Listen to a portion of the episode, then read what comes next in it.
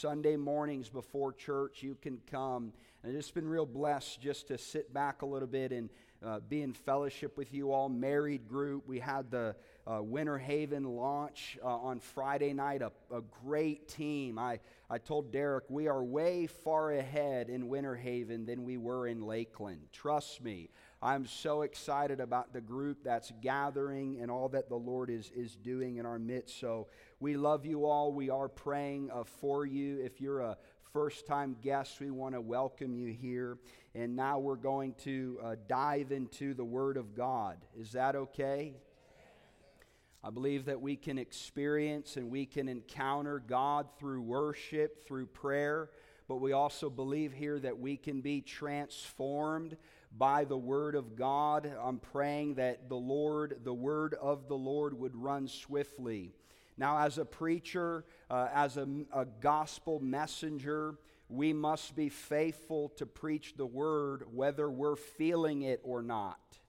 And I don't know if that's a word of encouragement for someone out there that wants to give their life to preach the word, but we've got to be faithful to preach the word in season and out of season. And there are times when I preach and it's red hot and it's fresh out of the oven and I've got fire in my bones. And then there are other times that I preach, I'm not feeling it at all. Sometimes I don't want to be up there. Just letting the cat out of the bag. Oh my gosh, brother, we'll pray for you. Yes, I accept any and all prayers. But this particular Sunday here, I really feel like there's something fresh there's a now word that the Lord has. I'm not sure if it's for one person, and if it is, I'll be faithful to preach to that one person, or if it's for many people. But I feel like the Lord specifically visited me this week as I spent time in His Word and in prayer. So the title of this morning's message is called Call Upon the Name of the Lord. Call upon the name of the Lord. And I'm not going to apologize for uh, the passion, uh, for the desire, but I believe that for some people here this morning, things are hanging in the balance. That there's a greater encounter that you need. There are answers that you're searching for that can only be found in Jesus Christ. And so I'm carrying a little bit of the urgency and the burden of delivering this word and then letting the Holy Spirit do the rest. So let's go to the Lord in prayer this morning. We need the help of the Holy Spirit to enlighten the eyes of our hearts that we might know Him better. So, Father, we just dedicate, Lord, these next few minutes to you. Lord, we pray for a spirit of wisdom and revelation in the knowledge of who you are. Lord, we are desperately in need of your help this morning, that you would make your word real to us. Lord, that it would create a hunger and a passion inside of us to go deeper in you than ever before. God, we're asking, Lord, that you would remove veils, that you would remove blinders. If there be any hardness of heart, if there be any blocked ears, Lord, if there be any blind eyes, we say, let them be open, let them be loosed in the mighty name of Jesus. And I just pray for a bullseye. Lord, let this word be a bullseye upon our hearts in Jesus' name. Amen. Amen. Call upon the name of the Lord. If you'll turn quickly to Psalm 14, I want to look at a passage of Scripture here. And this phrase, call upon the name of the Lord, has really been coming to me very quickly and sincerely this week. And I want to get into a little bit of a different subject as well, but I want to talk about calling upon the name of the Lord. And as I mention that phrase, call upon the name of the Lord, I'm not talking about praying. There's a difference between praying and calling upon the name of the Lord. Jeremiah wrote in the book of Lamentations, and he says, I have called upon the Lord, and he heard my voice. Calling upon the name of the Lord has to do with crying out, with lifting up your voice. There's a sense of desperation and urgency that comes with calling upon the name of the Lord. So, Psalm 14, it says, The fool has said in his heart, There is no God. They are corrupt, they have committed abominable deeds. There is no one who does good. The Lord has looked down from heaven upon the sons of men to see if there are any who understand, who seek after God. They have all turned aside, together they have become corrupt. There is no one who does good, not even one. Do all the workers of wickedness not know, who eat up my people as they eat bread, and do not call upon the name of the Lord? As I have studied several passages of Scripture this week, specifically dealing with calling upon the name of the Lord, here's just quickly what I want us to understand. The difference between the godly and the ungodly is this the godly call upon the name of the Lord not only in their day of trouble, but they call upon Him as a lifestyle. The godly, what separates the godly from the ungodly? What should separate this community of believers who is claiming to name the name of Jesus? What should separate us, us as believers, from unbelievers? Believers call upon the name of the Lord in their day of trouble and they make it a lifestyle. Where the ungodly, they don't call upon the name of God because they believe they are God.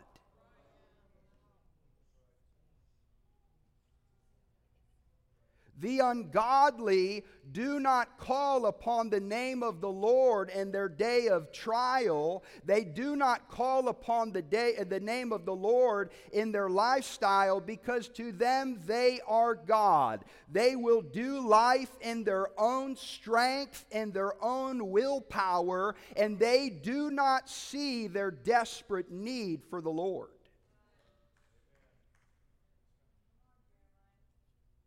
I believe as I've studied this week and I, I, talked to Barry on the phone, I felt like I heard the Lord say that He wants to reestablish the gospel message in this community of believers. He wants to reestablish the gospel of Jesus Christ to this community of believers because I'm telling you, another gospel is being preached in the church. It is a gospel of accommodation.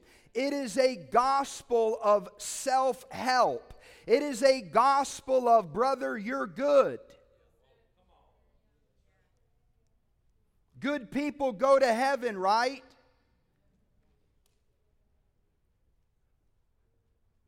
The right question to ask, right, is why do bad things happen to good people, right? Did you just hear the word of God? The Lord has looked down from heaven upon the sons of men to see if there are any who understand, who seek after God.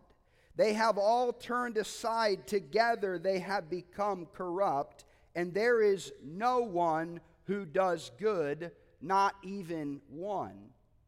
So, actually, the right question to ask is why do good things happen to bad people?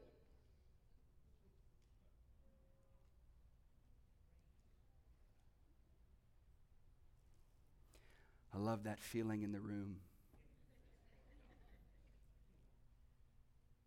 What is the gospel? What did Jesus Christ come in the form of a man, the God man? What did he invite people into? He invited people into the narrow way. He invited people into deny yourself, pick up your cross, and follow him. In other words, the end of you is the beginning of him. The gospel is he is the creator and we are the created. The gospel is he is the potter and we are the clay. We do not tell God what to do, He tells us what to do. We don't live above the Word of God, we live beneath the Word of God. But coming to God, even at salvation, is a desperate call or cry that says, Call upon the name of the Lord and confess you are nothing without Him.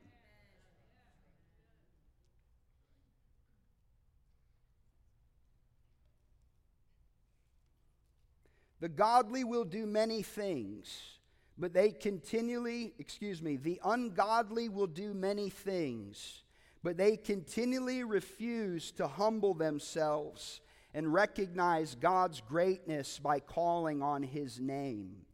Salvation itself is impossible until a person humbly calls upon the name of the Lord. Acts 2:21. For God has promised specifically to be rich in mercy to those who call on his name. Romans 10. We must understand that one of Satan's main strategies toward humanity has been always to whisper, don't call, don't ask, don't depend on God for anything. Just rely on your own strength and ability, and you will be fine. These statements are all demonic lies that must be exposed and removed from our thinking. In contrast, listen to David's confident words in Psalm 4, verse 3, as he says, Know that the Lord has set the godly apart for himself. The Lord will hear when I call to him.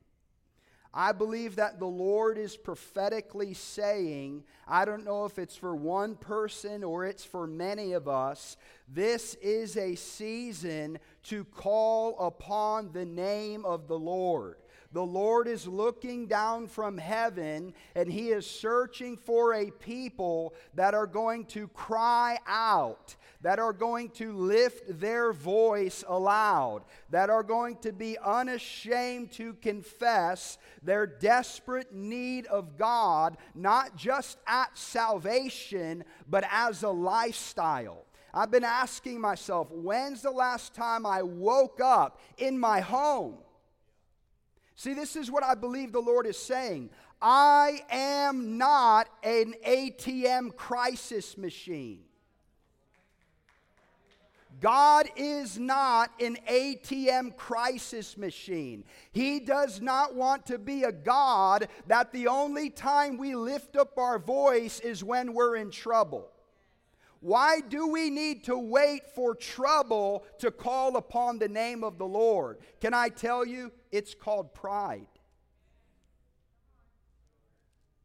Pride is an over exaggeration. It's an overemphasis upon our own strengths and our own abilities.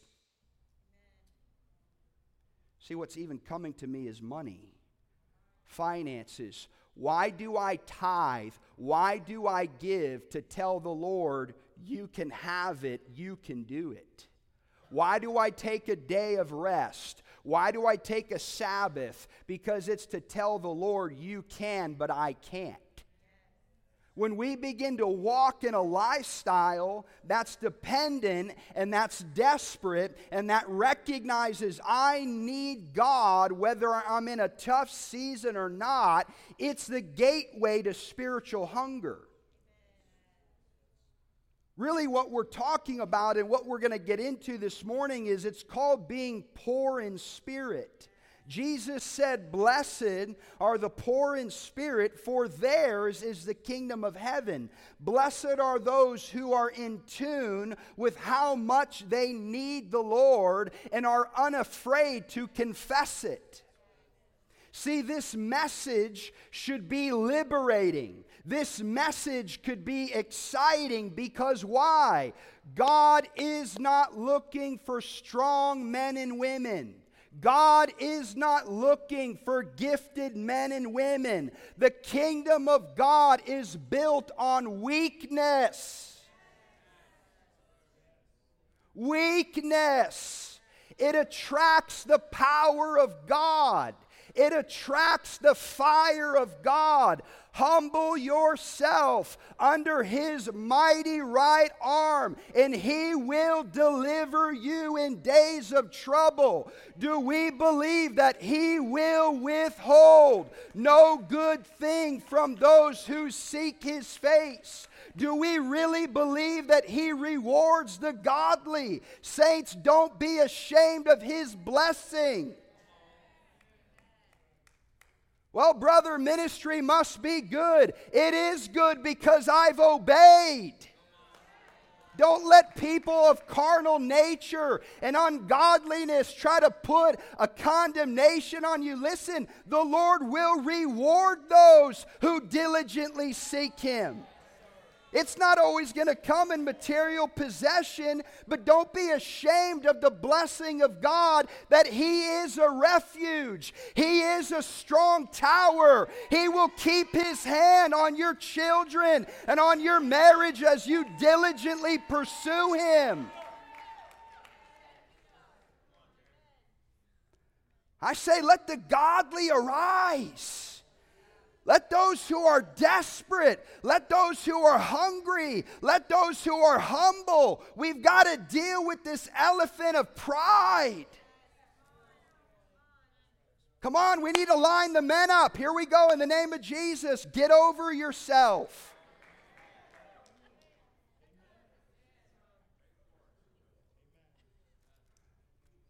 Sorry, I try to keep this I feel like somebody's destiny is hanging in the balance. The people's, their, your marriage, you can't do it, but He can. It's so liberating. Your flesh is going to try to fight you. You're going to try to posture and fake and become a hypocrite and act like everything's going right when really it's horrible. Just tell someone. I have no clue what I'm doing. Our marriage is struggling. We don't tell anybody. We have no idea how to raise kids. We don't tell anybody. Pride. Pride. Lord, I don't want you to be a crisis ATM. I don't want to be that guy that's down at the saints. We've got to break out of these cycles. Don't you see it? Something bad happens to somebody, and then they're in the altar. Oh, God, I need you. And then God, in His graciousness and His kindness, answers them. And then they just go back to complacency. They go back to apathy. They go back to lethargy. Something else, another bump in the road. Oh God, I need you. Cycle after cycle after cycle, where whether things are good or things are bad, Lord, I'm in desperate need of you. I've been asking God to give me a fresh sense of the fear of who He is. I'm currently experiencing a healthy fear of Him taking His hand off my life.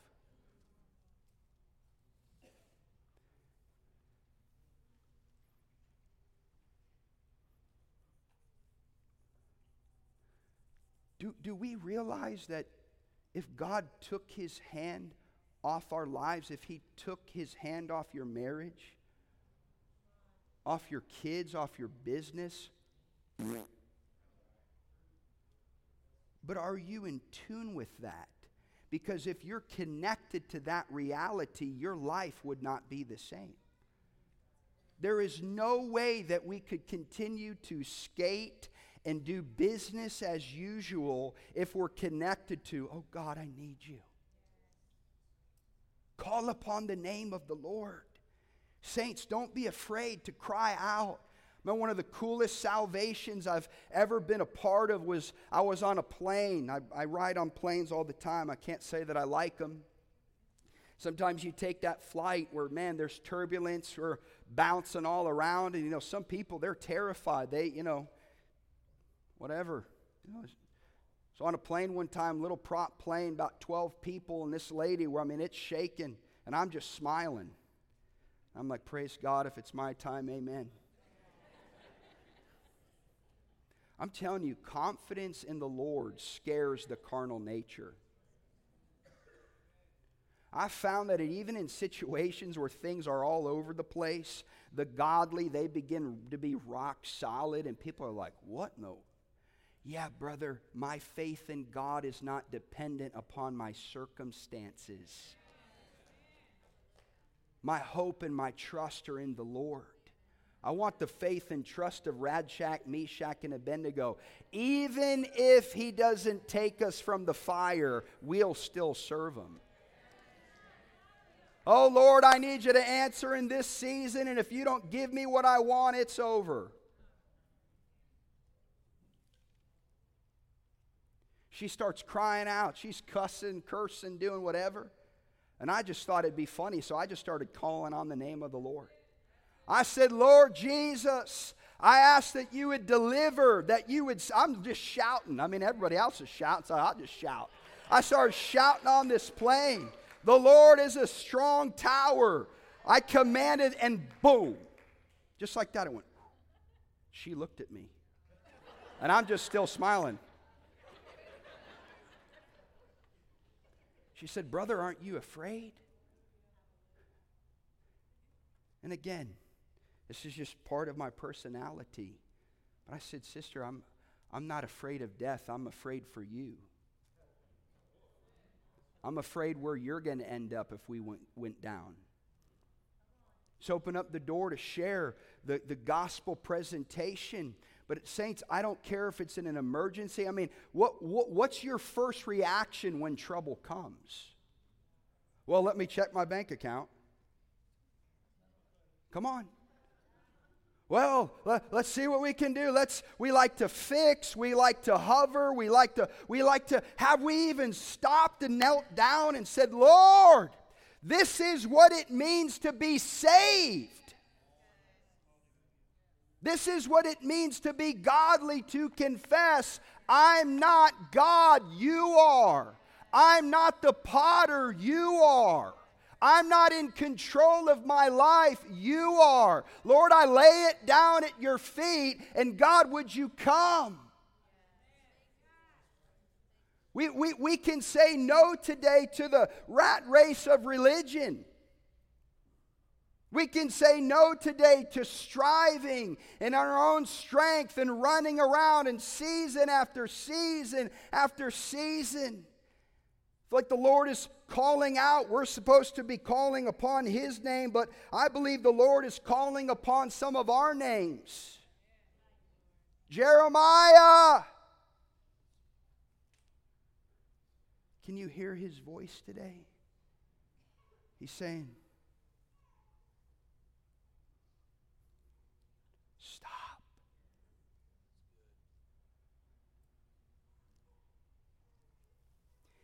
If I was to ask you this morning if Jesus is a crutch for people who can't make it, what would you say?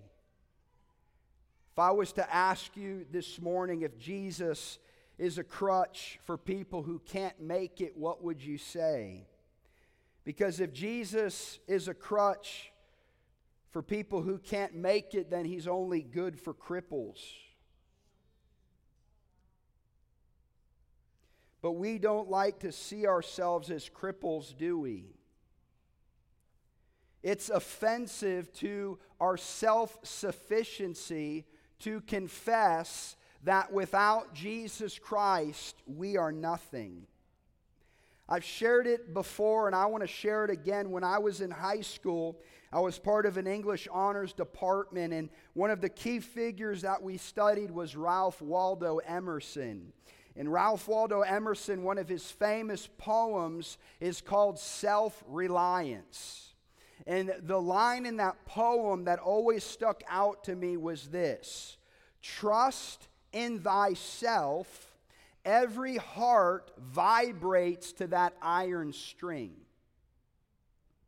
Trust in thyself, Every heart vibrates to that iron string. Do you know that that statement is completely antithetical to the gospel?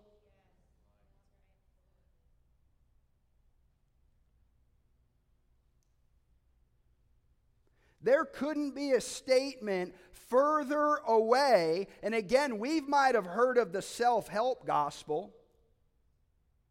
Brother, you got it, you can do it. Just add Jesus onto the buffet, and you can have a little of the world and a little of Jesus and a little of this and a little of that, and maybe you'll make it in.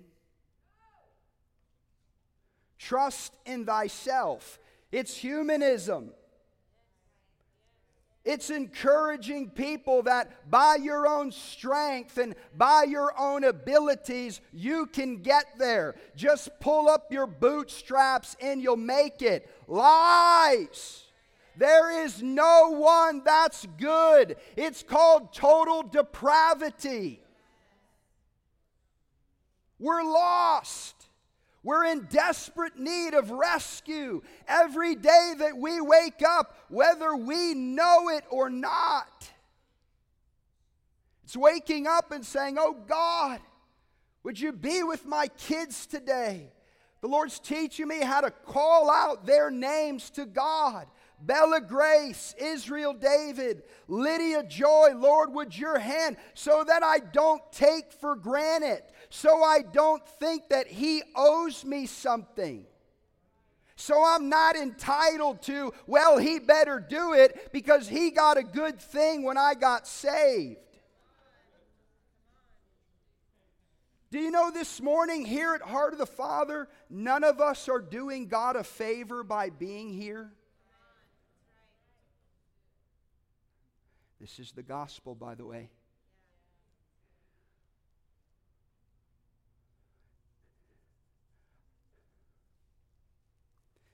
Was asking the Lord about this this week, and this is what I heard him say.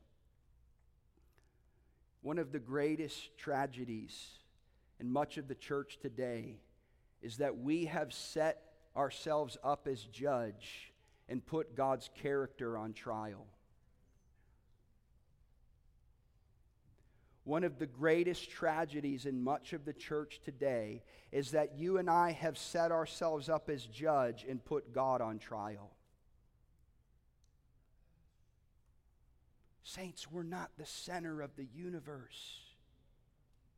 What's the purpose of the preaching? What's the purpose of the worship? Him.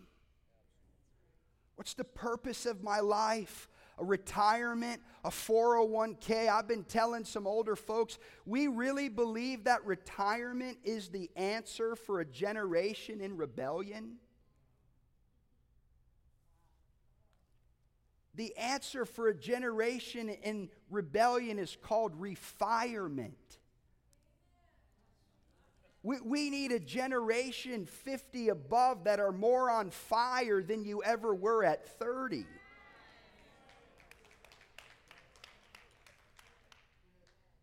How do, how do we model? How, we, how do we demonstrate a life that's connected to our need for the Lord? How do we get away from the Ralph Waldo, the humanistic self help gospel, by the way, that's building large churches and getting big offerings?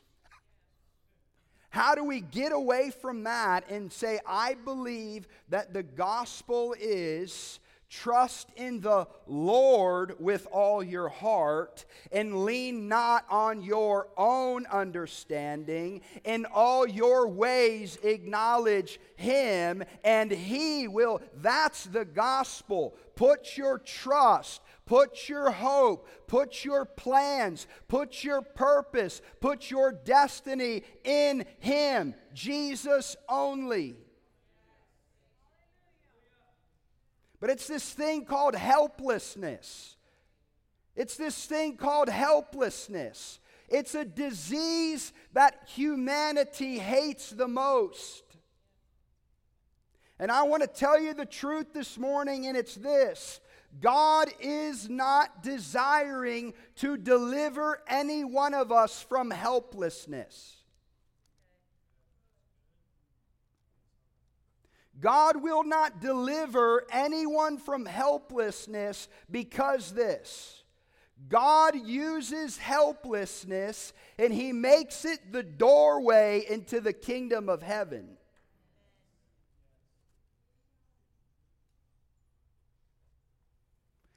Imagine yourself out in an ocean drowning, and the only way to get out of there is to call upon the name of the Lord. Can I be frank with you? Some of you, that's a picture of your life right now. And we're literally trying every lifeline but Him. And really, a, a, large part of what He wants is for you to swallow your pride and say, God, I need you. Saints, I have the fear of the Lord. Why do we have to wait till He strips it away?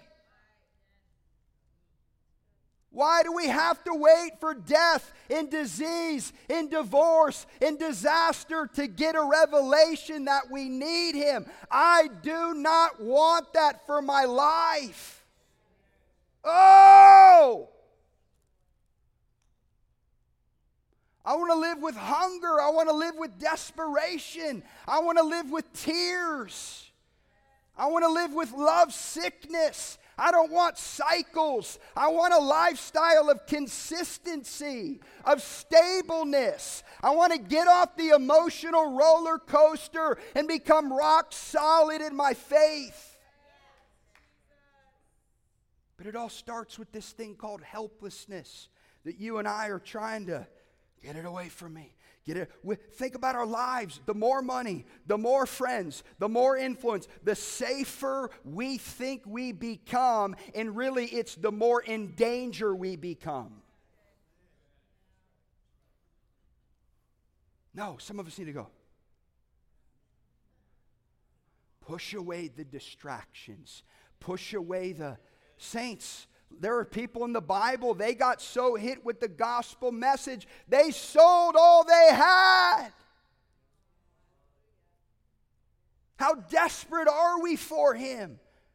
What kind of conviction that do we really have that if he took his hand off our life, we'd be in trouble? Jesus Christ is a stumbling block not only to Ralph Waldo Emerson, but to you and I at times, because he takes the disease that we hate the most, helplessness, and instead of curing us of it, he makes it the doorway into the kingdom of heaven. Turn quickly to Revelation chapter 3. Holy Spirit, we ask that you would prompt us and that you would awaken our hearts, Lord, to any hard heartedness, any deception any putting our strength and our abilities, Lord, putting our life into our own hands. Revelation chapter 3, the context is the church at Laodicea. It's a rebuke that Jesus gave one of the churches. Laodicea, many people understand that they were lukewarm. But look, look, let's look why. Verse 16, Revelation 3:16. So because you are lukewarm and neither hot nor cold, I will spit you out of my mouth. Because you say I am rich and have become wealthy and have need of nothing. You do not know that you are wretched and miserable and poor and blind and naked. Verse 19 Those whom I love, I reprove and discipline. Be zealous, therefore, and repent. I want you to hear me for a minute. It's not the spiritually mature that have need of nothing. I don't know how it is in the church world, but oftentimes the people that have been saved the longest think they know the most. What I actually believe a reality in the kingdom of heaven is those who have known him the longest are in tune with how much they don't really know. So I don't need to bring my Bible. I've heard that. I've read that. I've known that. Pride. It stinks in the sight of God Would He make us teachable, being willing to relearn that which we think we already know? teachability, being willing to relearn that which we think we already know. Lord, make us teachable, make us humble. I don't want to be a know it all. I don't want to be that husband that's lost for days and I won't humble myself and ask somebody.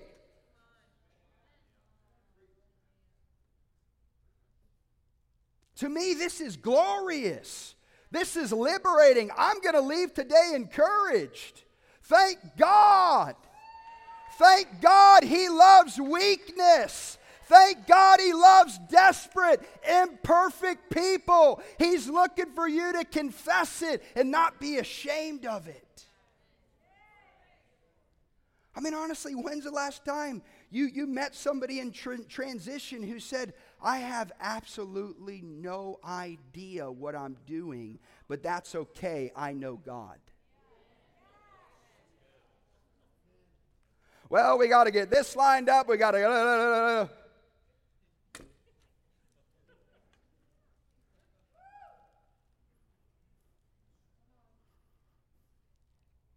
God help us. So it's not the spiritually mature that have need of nothing, it's actually the lukewarm. Lukewarm people, carnal Christians, are those who believe they have everything figured out. It's a religious spirit. It's the ways of the Pharisees and the religious leaders. Let's close in Matthew chapter 5, if you'll go there.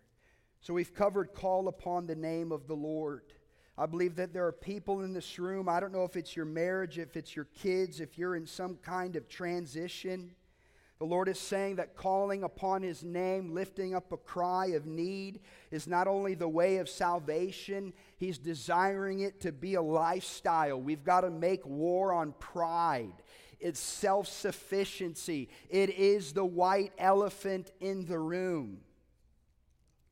Lukewarm people are people who confess that they don't have a need for anything. Jesus comes in Matthew chapter 5. I want to begin reading in verse 1. Just real quickly, Matthew 5 is the Sermon on the Mount. It is the life, it's the Beatitudes. Jesus comes and then he begins to instruct and teach about the kingdom of God. And when he saw the multitudes, he went up on the mountain. And after he sat down, his disciples came to him. And opening his mouth, he began to teach them, saying, Blessed are the poor in spirit, for theirs is the kingdom of heaven. Blessed are those who mourn, for they shall be comforted. Blessed are the gentle, for they shall inherit the earth. Blessed are those who hunger and thirst for righteousness, for they shall be satisfied. Blessed are the merciful, for they shall receive mercy. Blessed are the pure in heart, for they shall see God. Blessed are the peacemakers, for they shall be called sons of God. Blessed are those who have been persecuted for the sake of righteousness, for theirs is the kingdom of heaven. Blessed are you when men cast insults at you, persecute you, say all kinds of evil against you falsely on account of me. Rejoice and be glad, for your reward in heaven is great, for so they persecuted the prophets that are before you. How many of you are familiar with these modern day bless me messages? There are so many bless me messages in the church. Most of them have to do with material possession in the circles that I travel in prophetically, it's basically something like there are 144 people in here according to Psalm 144. And if you'll sow a seed of 144, God will break the back of poverty off of you and your grandma and your ancestors. And it's just all, to me, it's all this fleshly, carnal, bless, bless, bless. But my question this morning as we begin to close is this How many of us want to be blessed by God? Jesus is teaching here on the Sermon of the Mount, on the Mount. This is a life of blessing. This is what it looks like. If you want my blessing, this is how you've got to do it. One of my favorite Greek scholars, his name is, is Kenneth Wuest, and he translates blessed as spiritually prosperous. And for the sake of time, I'm just going to read verse 3. But Kenneth Wuest, he translates, translates it like this Blessed are the destitute and helpless in the realm of the Spirit. Spiritually prosperous are the destitute and helpless in the realm of the Spirit, for theirs is the kingdom of heaven. So he's saying poor in spirit is really destitute and helpless in the realm of the Spirit. Spiritually prosperous people are destitute and helpless in the realm of the Spirit. Theirs is the kingdom of heaven. Now, my problem is, I'm one of those guys who people constantly send me YouTubes, videos, and they're like, man, you have got to check this guy out. He flows in signs, wonders, and miracles like you've never seen. People tell me, man, I've met this preacher. He is the most eloquent, eloquent. He can preach the paint off the walls. He can parse every verb in the Greek. Hey, man, let me introduce you to this evangelist. And all we do is we list all the accolades, all the accomplishments, and we're like, wow, wow, wow. Have you ever, though, had anybody contact you? I haven't and said, Jeremiah, I have met maybe the godliest man or woman I've ever met before. And I type back, brother, tell me about him. They are completely destitute and helpless in the realm of the Spirit. Brother, what's it like being in their meetings? It's crazy. All they do is call upon the name of the Lord. They tell people, I'm not healing anyone, God is. They constantly put down their name, their reputation. They say, Oh God, hide me so that the people don't worship me. Who do you consider spiritual? Who's your spiritual hero? It says where it, it, it hits home for me is parenting.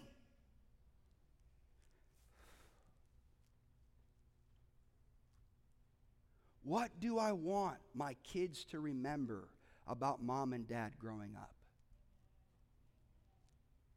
Do I want them to remember a strong man who had it all figured out and whose God was really mammon? Who had all the answers?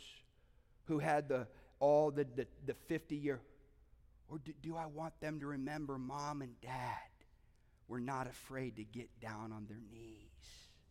We saw them praying, inviting the presence of God, saying, God, we don't know what to do, but we know that you have the answer. That's godly parenting. What kind of lifestyle are, are we modeling for people? Can people look at my life and say, oh, yeah, he knows he needs God? Or do people think I'm drunk on my gifting, drunk on my anointing, obsessed with my finances? Paul, he listed all his accolades, all his accomplishments. He was a Pharisee of Pharisees. Paul, if anyone could have boasted in what they could have done, he could have done it. But then he makes some crazy statement like, listen, a pursuit of Jesus Christ, knowing him intimately, if I take that pursuit and I compare it to a life of, of inheriting richly possessions, I'm going to call that pursuit a bunch of dung. Like, has anyone ever showed you their pile of poop? I meet business people, I'm not going to lie, all the time. They love to show me their poop. Hey, brother, look what I've got and look what I've done and look what I'm like, brother, Paul said, I have chosen to boast in nothing else than Jesus Christ in Him crucified. It's His money. It's His house. It's His cars. It's His family. It's His church. We've got to begin to give Him all the glory, all the honor, and all the praise and stop being ashamed of it. The ways of the world is in their own strength. They know nothing of the kingdom of heaven. They know nothing of helplessness. See, some of us, the fear is manifesting right now.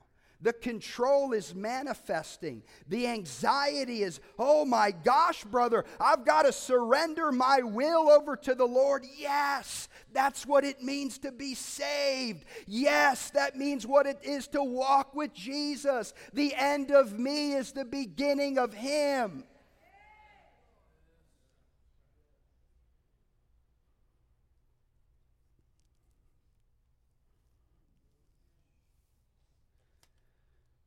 Call upon the name of the Lord. He's a strong tower. He's available 24 7. But I will tell you this He will oppose the proud.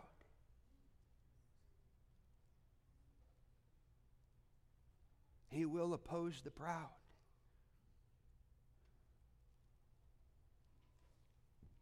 I feel like begging with some of you, pleading. You're going to destroy your marriage. You're going to destroy your children. God will oppose the proud, but He will give grace to the humble. I want, I want the arrows of grace to fly strong in my life.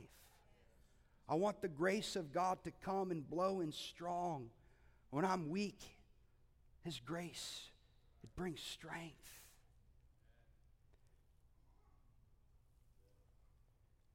I asked the Lord one day, wouldn't everyone say they need God? I mean, if I ask people in this room, do you need God? I'm pretty sure everyone would say yes. But so I said, Lord, what's the litmus test? Can we for sure determine whether someone truly knows they need you. What's the litmus test? And he said this to me The litmus test of whether anyone truly knows they're poor in spirit is do they have a prayer life? Nothing says, I need you, God, more than a life lived down on your knees.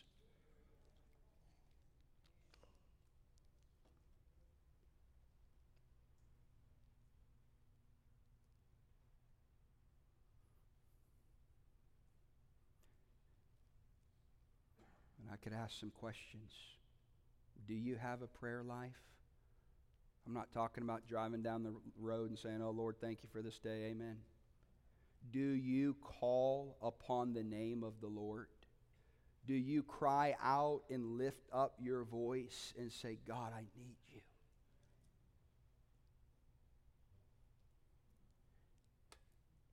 Saints, I look at the American church and all our buildings and all our money and services filled on Sundays and prayer meetings empty throughout the week. Forget the corporate prayer meetings. Our lives are so busy, we don't even have time to kneel down beside our bed. How do I know? How can I be sure that we're seriously lacking in this poor in spirit reality? I don't have a prayer life. My lack of prayer is telling God, I've got this. My lack of humility is telling God, I'll figure it out on my own. What's this all about this morning, brother? It's a call to pray. It's a call to humble ourselves. We talk about so much about revival and so much about awakening in America, and trust me, I'm, I'm believing for it. But hear me The cry for revival is this God, what I'm doing isn't working. Please come. Revival coming to a city is saying, Lord, we've got churches on every corner. Dallas Metro, somewhere in California, we've got more churches per capita, and we're still legislating homosexuality. We're still saying yes to abortion. The cry for revival is Lord, obviously, all our programs, all our buildings, all our self help programs, all our good ideas, they're not working. Would you come? Until the church begins to get on her knees until we begin to lift up a fervent cry of prayers and petition, the fire that so many of us are longing for, it just will not come. But prideful people will not pray. Arrogant people, they will not pray. Why will they pray to a God when they think they're God?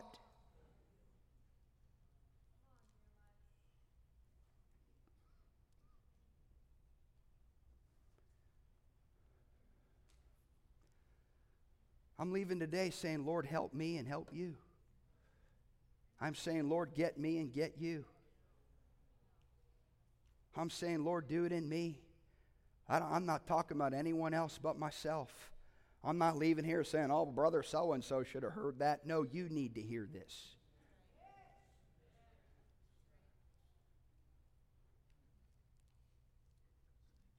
Lord, stir a fire in me. Stir an awakening in me. Lord, give me every opportunity I can to boast in you. Can I just encourage some of our business people, marketplace people, when people come and they love you and they exalt you and they say, Oh, look at that little piece of poo poo, just say, Shh. It's just poo poo. Let, let, let me tell you about eternal realities. Let, let me tell you of, of the one who gave me the ability I'm just believe that the Lord is going to raise up an end time people that are going to boast in nothing else but Christ. Who are going to unashamedly say it's all about Jesus. If he wants it, he can have it. Some of us this morning, we need a course correction.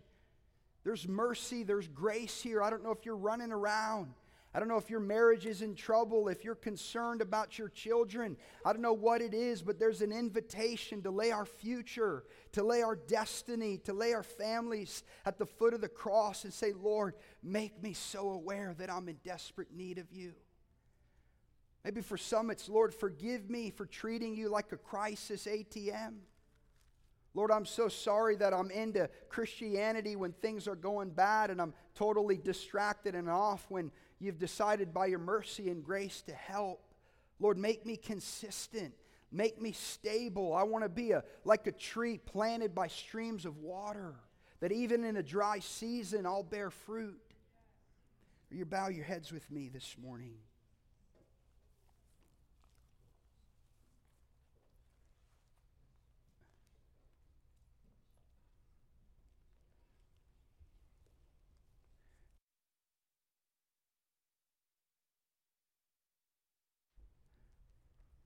Just want us to take a minute here.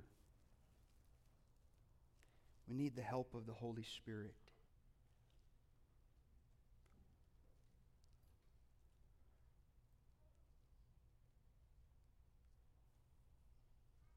Father, here we are this morning, Lord. So many represented, so many marriages, so many families, Lord, so many individuals.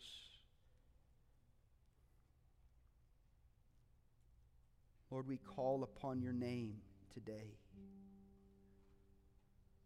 Lord, we lift up our voices. Say, God, would you help us? Would you remove the blindness from our eyes? I just see the hand of God here today reaching down to so many of us. And all he's saying is just take my hand.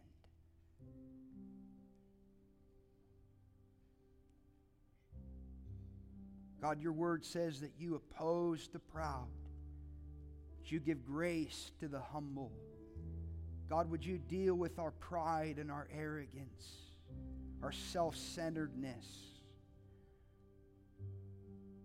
Lord, the lukewarm, they say, I have no need. Lord, we want to be on fire. We want to be on fire. God, I pray over devotional lives in this room that you would set them on fire, that you would kiss us, and that you would woo us in the secret place. I want to open up the altars this morning. I believe these kinds of messages are more than just, yeah, amen. Some type of response that's required. As Michaela sings this song, I just want to encourage you to respond if that's what God is leading you to do. If you have to leave, we want to bless you. We want to thank you for coming. We'd love for you to join us this week. But for now, this will just be the official close. Please be mindful of the people around you. I want to ask our prayer team to come forward. If you're on the prayer team this morning, you know who you are. If the Lord would lead you to partner with someone down here in the altar, you can do that. But let's just take the next few minutes, saints, and call upon the name of the Lord. Make things right, get the course, get the compass right, and invite Him in. Let's pray. Let's kneel together and ask God for help.